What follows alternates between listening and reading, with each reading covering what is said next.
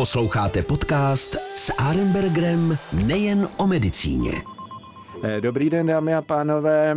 Eh, děkuji, že eh, se díváte a posloucháte pořad s Arenbergerem nejen o medicíně. Já jsem moc rád, že dneska přijal pozvání pan profesor Pavel Calda, který pracuje na gynekologicko-porodnické klinice první lékařské fakulty Univerzity Karlovy a Všeobecné fakultní nemocnice. Je to v Apolinářské ulici číslo 18, taková ta krásná budova, která, a to s gynekologií nemá nic společného, hrála třeba ve filmu eh, Cirkus Humberto a je to takový ten hamburský styl. Naštěstí uvnitř je klinika opravdu špičková. Já mám osobní zkušenost, protože nejen, že jsem se tam narodil já, ale narodili se tam i obě moje děti a vlastně teď jsem to tady panu profesorovi říkal, že první fotku své dcery jsem viděl na monitoru jeho ultrazvuku, takže i osobní eh, zkušenost tam je.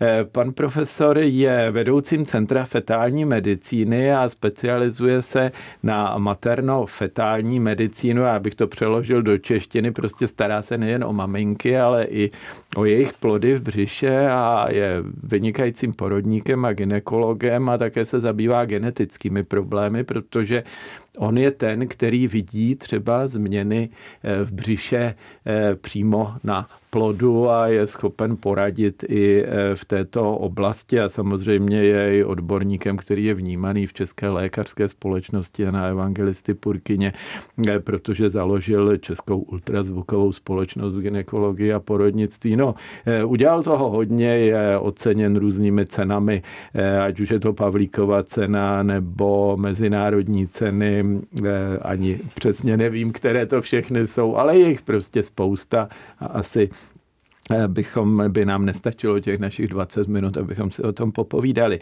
Ale já jsem ho pozval kvůli něčemu jinému. Eh, chtěl jsem se zeptat, a dneska je to eh, takové téma, a to jsou mnohočetná těhotenství. Ona v té populaci jsou naprosto běžná a třeba jedna z místních bývalých moderátorek měla dokonce víc než tři, já myslím, že dokonce snad měla paterčata ale eh, to asi je možná i nějaký technický problém potom následně v rodině, ale ona i dvojčata mohou trochu zamávat představami eh, rodičů a možná nejen rodičů, ale i je to medicínský problém a to je právě to, co by mě zajímalo. Takže já tady pana profesora vítám a možná můžeme začít rovnou o ginekologii a porodnictví něco odbornějšího, než jsem tady do této chvíle povídal. Tak eh, především bych Petře chtěl poděkovat za pozvání.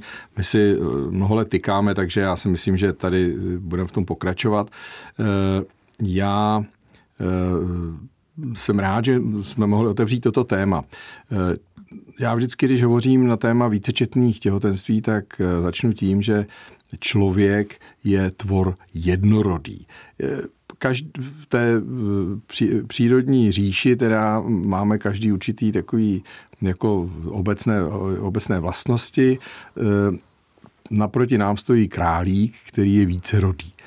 Takže králíček mývá 14 králíčků a zatímco člověk, většina lidí v přirozeném stavu e, otěhotní jedním plodem, nebo má v děloze jeden plod a e, dvojčata přicházejí v přirozeném stavu zhruba na 1 na 80 porodů, trojčata řádově 80 na druhou e, a tak to přichá a tak to jde dále, vždycky se zvyšuje ta mocnina. My jsme v tom trošku eh, způsobili malinko takový guláš, když jsme eh, začali léčit eh, neplodnost a podařilo se to a Víte, že první, nebo posluchači vědí, že první dítě ze Skumavky byla jakási Luisa Brownová, která už také dnes není nejmladší. A od té doby se nastartovala takzvaná revoluce dvojčat, protože těmi technikami té asistované reprodukce se nám, dá se říci nechtěně, začalo dařit eh, produkovat, to zní hrozně, ale prostě způsobovat mnohem více vícečetných těhotenství, než, jak si, než na co se příroda připravila. Jestli se teda můžu zeptat, to je daný tím, že jako se tam dá víc těch embryí do dělohy, anebo oni se začnou víc dělit? E, to je správná otázka, jak si vždycky říkáme, velmi správná, protože jsou tam dva faktory. Eh, jeden faktor je, že pokud se jedná o skutečně to umělé oplodnění, mimotělní oplodnění, eh, tak eh, tam potom je, mm, je to otázka toho, kolik tam přeneseme těch embryí. V dnešní době, kdy už se dá říct, jsme překonali tu, tu úplně pionýrskou dobu asistované reprodukce, tak v dnešní době máme takzvaný politiku přenosu jednoho embrya. Říká se tomu single embryo transfer. A protože my jsme, eh, my jsme schopni, když třeba máme k dispozici více embryí, eh, tak je eh, zamrazit a v podstatě přenášet zase v dalších cyklech. A nemusíme přenést všechny, mm-hmm. všechny najednou. Takže co se úspěšnosti týče, protože dřív byla myšlenka, že čím víc přeneseme embryí, tím bude větší úspěšnost. A úplně na začátku těchto metod ta centra spolu trošku soutěžila v tom, jak jsou dobrá, jak jsou úspěšná. No a tam právě hrála roli toho přenášení těch více embryí. Ano, čili vyrobit víc jedinců na jednou. Ne, a... Ale být úspěšnější. Ano. Eh, to už je za námi naštěstí. A dneska ta úspěšnost v těch centrech bývá velmi podobná, protože ty metody se trošku standardizovaly. Eh, ale, eh, ale eh, obecně se doporučuje přenášet jenom jedno embryo. Ale je tady druhá možnost a to je léčebná, farmakologická možnost vyvolání vícečetné ovulace. To znamená, že z těch vaječníků se uvolní během té ovulace nejenom jedno vajíčko, ale že se jich tam naraz uvolní řada. A to se dá vyvolat podáváním eh, léků, se jmenuje klomifencitrát a e, to je velmi potentní prostě e, preparát, který způsobí takzvanou polyovulaci neboli mnohočetno, mnohočetné uvolnění. A to se nedělá vejčky. teda u in vitro oplodnění, ne, ne, ne, to ale se prostě, prostě že se to řekne, se prostě spolkne, ty, to se prostě ano. pár dní berou tyhle prášky, mm-hmm. no a tam to způsobí mnoho, uvolnění více vajíček a stoupá tam za prvé šance, větší šance na otěhotnění, je to poměrně jednoduchá levná metoda, ale hrozí tam, že právě dojde k oplodnění více těch vajíček a to je dnes asi nejčastější důvod, eh, řekněme, léčebně nechtěné, což se latinsky nazývá jatrogenní, mm-hmm. způsob, jak, vyvolat, jak přijít k vícečetnému těhotenství. A když to teda mechanisticky přeženu, kdyby tam najednou se objevilo, já nevím, 8 embryí, tak s tím se dá něco dělat, anebo prostě no, se už blížíme pro, problém do té je, No právě, ten problém je v tom, za prvé, že my bychom měli spíš léčit a více léčit a méně škodit.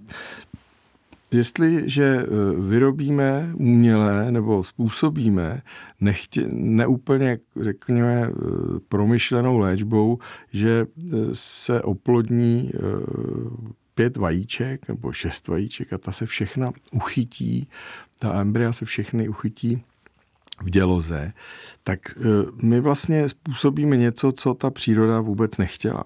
A e, ta děloha, e, orgán, který je potřeba, stále ještě potřeba k tomu, aby jak si se mohlo aby se ten jedinec mohl vyvinout v plot a potom být porozen, tak ta děloha v klidovém stavu má, měří 8 cm řádově a je široká, já nevím, 4 cm a to je v podstatě malý orgán, ale má schopnost během těch devíti měsíců, nebo deseti, nebo taky se říká deseti lunárních měsíců, 280 dnů, co trvá těhotenství, se docela hodně zvětšit, protože to je svalový orgán. Ale přeci jenom optimum je ten jeden plod. Jakmile jsou v něm dva, tak už tam čistě jednoduše řečeno už se tam trošku jako hůř vejdou. Mm, je to malý obejvák a na dvě děti. Přesně, ano. ten obejvák je prostě malý. A když jsou tři a čtyři a pět, tak už je ten obejvák opravdu malý. Malá školka. A, no ale co k čemu to pak může výst? Vede to k tomu, že ta děloha, jak se zvětšuje, tak pak jednu chvíli už ty plody neudrží a zvyšuje se riziko předčasného porodu. A my o ty předčasné porody vůbec nestojíme, protože víme, že ta eh, to předčasné narození je spojeno s řadou nech, zcela zbytečných komplikací. Nám stačí ty, které vzniknou, aniž jsme schopni nějakým způsobem ovlivnit. Ještě o to hloupější je si tyhle problémy vytvářet sami. A nedochází tam k nějakému poškození třeba nejen teda ty dělohy, ale já vím, že třeba když by to tam někde tlačilo, já nevím, na třeba ne, cesty nebo to, tak, to, to, to ani tak není. To tak ani ne, ale eh, samozřejmě ještě další faktor, že to vícečetné těhotenství sebou přináší zvýšené riziko těhotenských komplikací i pro matku teda. Takže jako, ale já jako nechci tady, aby jsme, mm-hmm. tenhle pořad nemá být jako, nevím, v kolik, se to, kráse, nevím vlastně. v kolik se to bude vysílat, ale aby to nebylo strašení o deváté, jo, to není důvod. Ročně se v České republice narodí eh, asi 12 dvojčat, jestli teda neříkám úplný nesmysl, mm. myslím, že tak řádově se eh, trefuji. Eh, a většina z nich je v pořádku. Jo. Takže to je ten, ten, mm-hmm. to je ten ano. optimistický eh, závěr, ale hovoříme-li o tom, že určité procento jednočetných těhotenství je provázeno problémy, tak ta vícečetná těhotenství eh, tíhnou k těm problémům bohužel mnohem častěji než ta jednočetná. Takže za nás eh, my je moc rádi nemáme, protože to je na jednu stranu teda pro nás je to práce, máme co dělat, ale mm, není to možná to, co každé, to, co bychom té mamince přáli. Mm, jasně. Eh, jak to vnímají rodiče, když se koukneš do, na monitor a vidíš, že je tam víc dětí a že to budou mít asi, když už mají pět doma, tak možná je to znervózní, ale když je to první těhotenství, tak možná si řeknou, no tak už to budeme mít odbytý a nepotřebujeme. Petře, já si myslím, že to je naprosto individuální. Jo. Takže ty reakce, ty reakce lidí jsou velmi různé. Eh, protože každý má prostě jinou výchozí situaci a někdo se z toho velmi raduje, někdo se raduje méně, ale, ale to je, řekl bych, velmi individuální. Mm-hmm, takže to je spíš společenská stránka. Jak on vlastně probíhá ten porod, pokud je teda spontánní, pokud se nerozhodnete no, rovnou, no, že si maminka chce ještě dočíst noviny a že to uděláte v epidurálu a uděláte císařský řez? No, u, u, ne, u, u dvojčat tam máme jenom k, jsou situace, které jaksi jsou přímým důvodem k ukončení těhotenství císařským řezem, jako vedení porodu císařským řezem. A obecně to číslo těch eh, císařských řezů u, u dvojčat je, je docela eh, podstatně vyšší, teda nežli, eh, nežli teda u těch jednočetných těhotenství. Já tady jsem zrovna dělal nějakou statistiku u jednočetných eh, těhotenství máme asi eh, dá, jenom asi mnohem menší, takhle bych řekl, mnohem menší eh, počet císařských řezů, nežli těch, mm-hmm. u těch dvojčat. A co je důležité, taky bohužel ty neplánované císařské řezy jsou mnohem častější u zase ještě u těch dvojčat. Takže dvojčata se mnohem častěji budou rodit císařským řezem. Prosím tě, mě eh, jako technicky zajímá, když teda je tam vícečetné těhotenství dva a více, jak vlastně jsou tam ty děti v tom břiše uspořádaný, jako jednou konec pánevní, jednou hlavička, nebo mají všichni hlavičku dolů, nebo... Já mám vždycky jako pocit, že eh, to vypadá trošku jako ten eh, prastarý kosmický modul, jak tam ty kosmonauti skoro se nemohli hnout teda, tak, tak trochu to tam tak je, protože ty děti se tam skutečně musí jako vejít. Někdy mohou být obě hlavičkou, někdy je jeden koncem pánevním, druhý hlavičkou a právě podle toho se potom rozhodujeme o tom způsobu vedení porodu. Prakticky jenom v situacích, kde jsou oba hlavičkou, ty plody, tak považujeme to vedení toho spontánního porodu za relativně bezpečné. Ještě jsou jiné možnosti, ale právě tam při protože vždycky ten druhý plot tam zůstane o něco déle, e, může se ještě stočit během toho porodu, takže to může být taková celkem jako e, zajímavá situace, kdy se ten porodník může trošku opotit. A oni se nějak jako tam, Pavle, dohodnou, že jako jde první a druhý, nebo se to tam popere, no, nebo je... Myslím, tam eh, jako v obě ty děti najednou jít nemůžou. Teda, jo. To bohužel do toho pánevního vchodu se nevejdou. A můžou se tam zašprajcovat, že? Teď jako, když můžou. procházejí dva kluci dveřma, který jsou úzký, tak jako no, to není vždycky my právě, úplně My právě se snažíme odhadnout, aby k tomu zašprajcování nedošlo. Takže, takže právě proto říkám, že v nemalém počtu případů radši navrhujeme ten císařský řez. Mm-hmm. A když už teda proběhne spontánně ten první, tak pak jdou třeba kleště, když to dál nejde, nebo jak to řešíte? Ježíš, já už bych to takhle ne, jo, jo, jo. já už bych Dobře, tak ne, nezabíhal, nezabíhal do detailů. Eh, my se dneska snažíme, abychom primárně jako už dopředu udělali ten plán toho porodu tak, aby byl bezpečný jak pro matku, tak pro dítě, nebo pro obě děti. Takže nechtěli bychom, aby u toho porodu dvojčat jsme museli nějak eh, zbytečně improvizovat. Uh-huh. A když už jsme teda teďka po porodu, dá se na těch dětech nějak poznat, že jich tam bylo víc eh, i jako morfologicky, on se to asi srovná, jsou, že jo, ale nějaký otlaky nebo tak, ne, hlavička jsou, na břiše. Ne, jsou děti, děti eh, dvo, dvo, máme v zásadě dva typy dvojčetných, když se bavíme o dvojčatech, teda mm. ty jsou nejčastější, ano. trojčata, čtyřčata. Jo, za půl hodiny pak přejdeme na tři. Jsou, jsou skutečně vzácní a to si myslím, že jako nemá cenu detailně rozebírat, ale u těch dvojčat e, máme dva, dva zásadní typy a to jsou jednovaječná dvojčata a dvouvaječná. A neboli se jim také e, říká teda, e, že jsou, e, no teď Oni vlastně jsou jako geneticky identický. A nebo... Jsou identický. Mě to slovo identický ano. teď právě nešlo z úst. Takže že jsou identická dvojčata. A identická jsou tehdy, když pocházejí teda z jednoho, když ten materiál od obou je stejný, to znamená, že jsou z jednoho vajíčka a z jedné spermie a vzniknou teda, mají stejnou genetickou výbavu.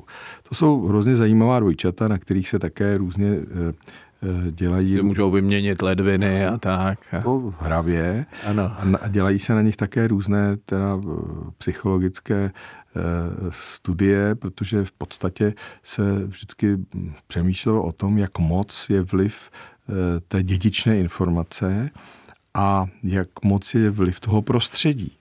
Protože pokud obě ty, dvoj, obě, obě, oba ty jedinci, kteří mají stejnou identickou genetickou informaci, eh, se vyvíjejí třeba ve stejném prostředí anebo v různém, tak eh, pak se zkoumá, nebo zkoumalo, byly různé studie, jak vlastně to prostředí eh, ovlivnilo nebo změnilo tyto jedince, a je to, jsou to zajímavé studie právě které... Když někdo žije v kapitalismu a někdo který, v komunismu, který, který, právě, tak... který právě jako ano. oddělovali to, co je, co, co je čeho, co je příčinou těch vlastností jako vrozených, nebo a co jsou vlastnosti získané.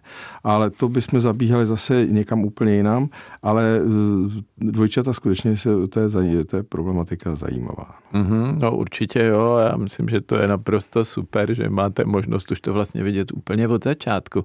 Protože jak jsem říkal už na úvodu pořadu, že prostě první fotka mýho dítěte, která ještě pořád je v počítači a tak tu mám od tebe z monitoru a, a sice naše holka nebyla v tom okamžiku nějak moc velká, dokonce si ani nebyla moc podobná, ale už si začala šáhat na nos a ono to možná je jenom tak jako formálně, že si tam to dítě hraje, nebo, nebo tam vlastně si užívá eh, v té plodové vodě. No, já jsem, já, já pořád, když teda se dívám, když prostě se bez dovolení toho dítěte, protože toho se nemůžeme GDPR, zeptat. Veď, no právě, my se na něj díváme a on tomu se nemůže ani ubránit, což taky jako není asi úplně správně, ale my se díváme na ty vznikající jedince od samého začátku.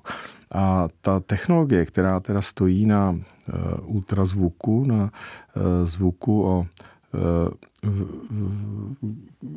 který nám, frekvenci. vysoký frekvenci, který nám, eh, který nám umožňuje teda to zobrazení, tak eh, ta, my vidíme vlastně tu už eh, to, to vyvíjející se embryo, tomu se říká sonoembryologie. A je to fascinující. Je to fascinující, protože my se dostáváme vlastně do oblasti samotného vzniku, toho nejranějšího vzniku člověka a my ji vidíme. Jo.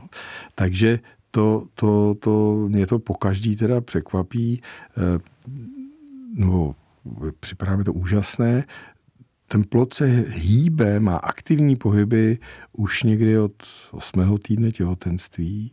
A srdíčko už vidíme tepat někdy od 6. týdne těhotenství. Když se to měří od prvního dne posledních měsíčků, jak mě stáří těhotenství se dá probírat různě. Takže je to, je to úžasná věc a e, myslím si, že dneska pro rodiče ta možnost vidět e, ten plot v děloze umožňuje také trošku posilovat ten vztah k tomu dítěti i tomu partnerovi, který, který eh, by normálně viděl to dítě, až tedy, když křičí a vezme se ho do ruky, tak on vidí to dítě v tom příšku té partnerky a myslím si, že to je jako určitá nová kvalita, která je velmi pozitivní. No, je to určitě úžasný zážitek, to je jasný. Ale eh, já jsem se primárně ptal na to, jestli se prostě u toho obrázku, který vidíš, tak jestli se pozná, jestli to dítě je pohodář nebo ne, protože já třeba mám dvě dcery, že jo, jedna je taková jako tak, jak byla vyfocená tebou poprvé, eh, tak tam byla v klidu, dobře, šahla si na nos nebo tak a ta druhá už byla trošku živější a i v tom kočárku potom člověk viděl, že prostě ona si to pohodlíčko v tom kočárku udělala, prostě tu nohu hodila přes okraj, že jo, tak jako když už tam ležím, tak tam nebudu ležet jak padavka, ale prostě udělám si tady ve vozejčku pohodlí. Jsou, jsou studie, které se snaží tedy dokumentovat ten eh, eh, neuromotorický vývoj eh, dítěte už v děloze, ale eh, řekl bych, že těch informací, které jsme schopni tímto způsobem získat, to znamená tím ultrazvukem, kde eh, sledujeme četnost pohybů, grimasy,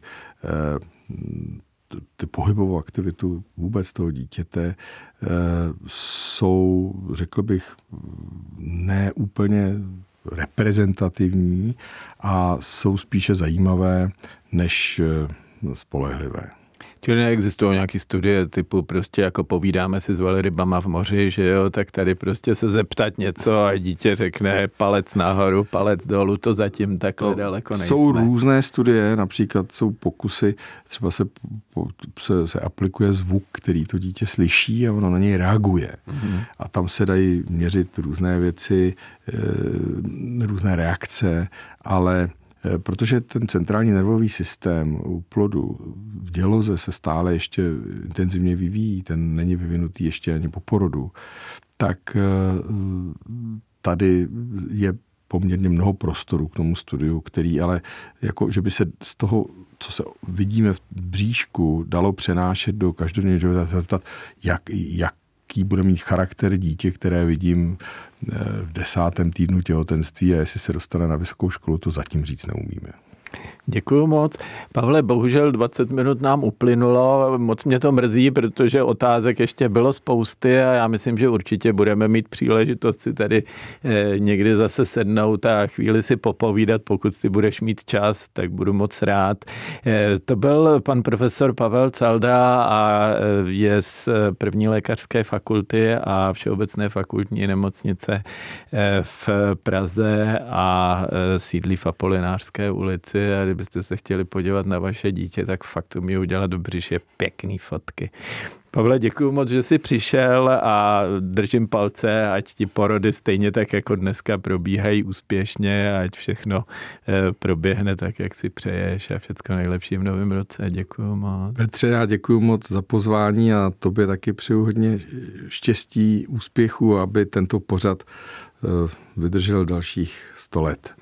Děkuju, určitě vydrží, ale já asi nevydržím příštích 100 let, ale to si když tak pak řekneme někde jinde a možná se zase najdeme, jestli to tak funguje někde v břiše a někdo nás bude fotit a pak si o nás bude povídat. Díky moc, hezký den, nashledanou, milí posluchači a určitě se zase uvidíme i společně. Děkuju. Děkuju. S Arembergrem nejen o medicíně.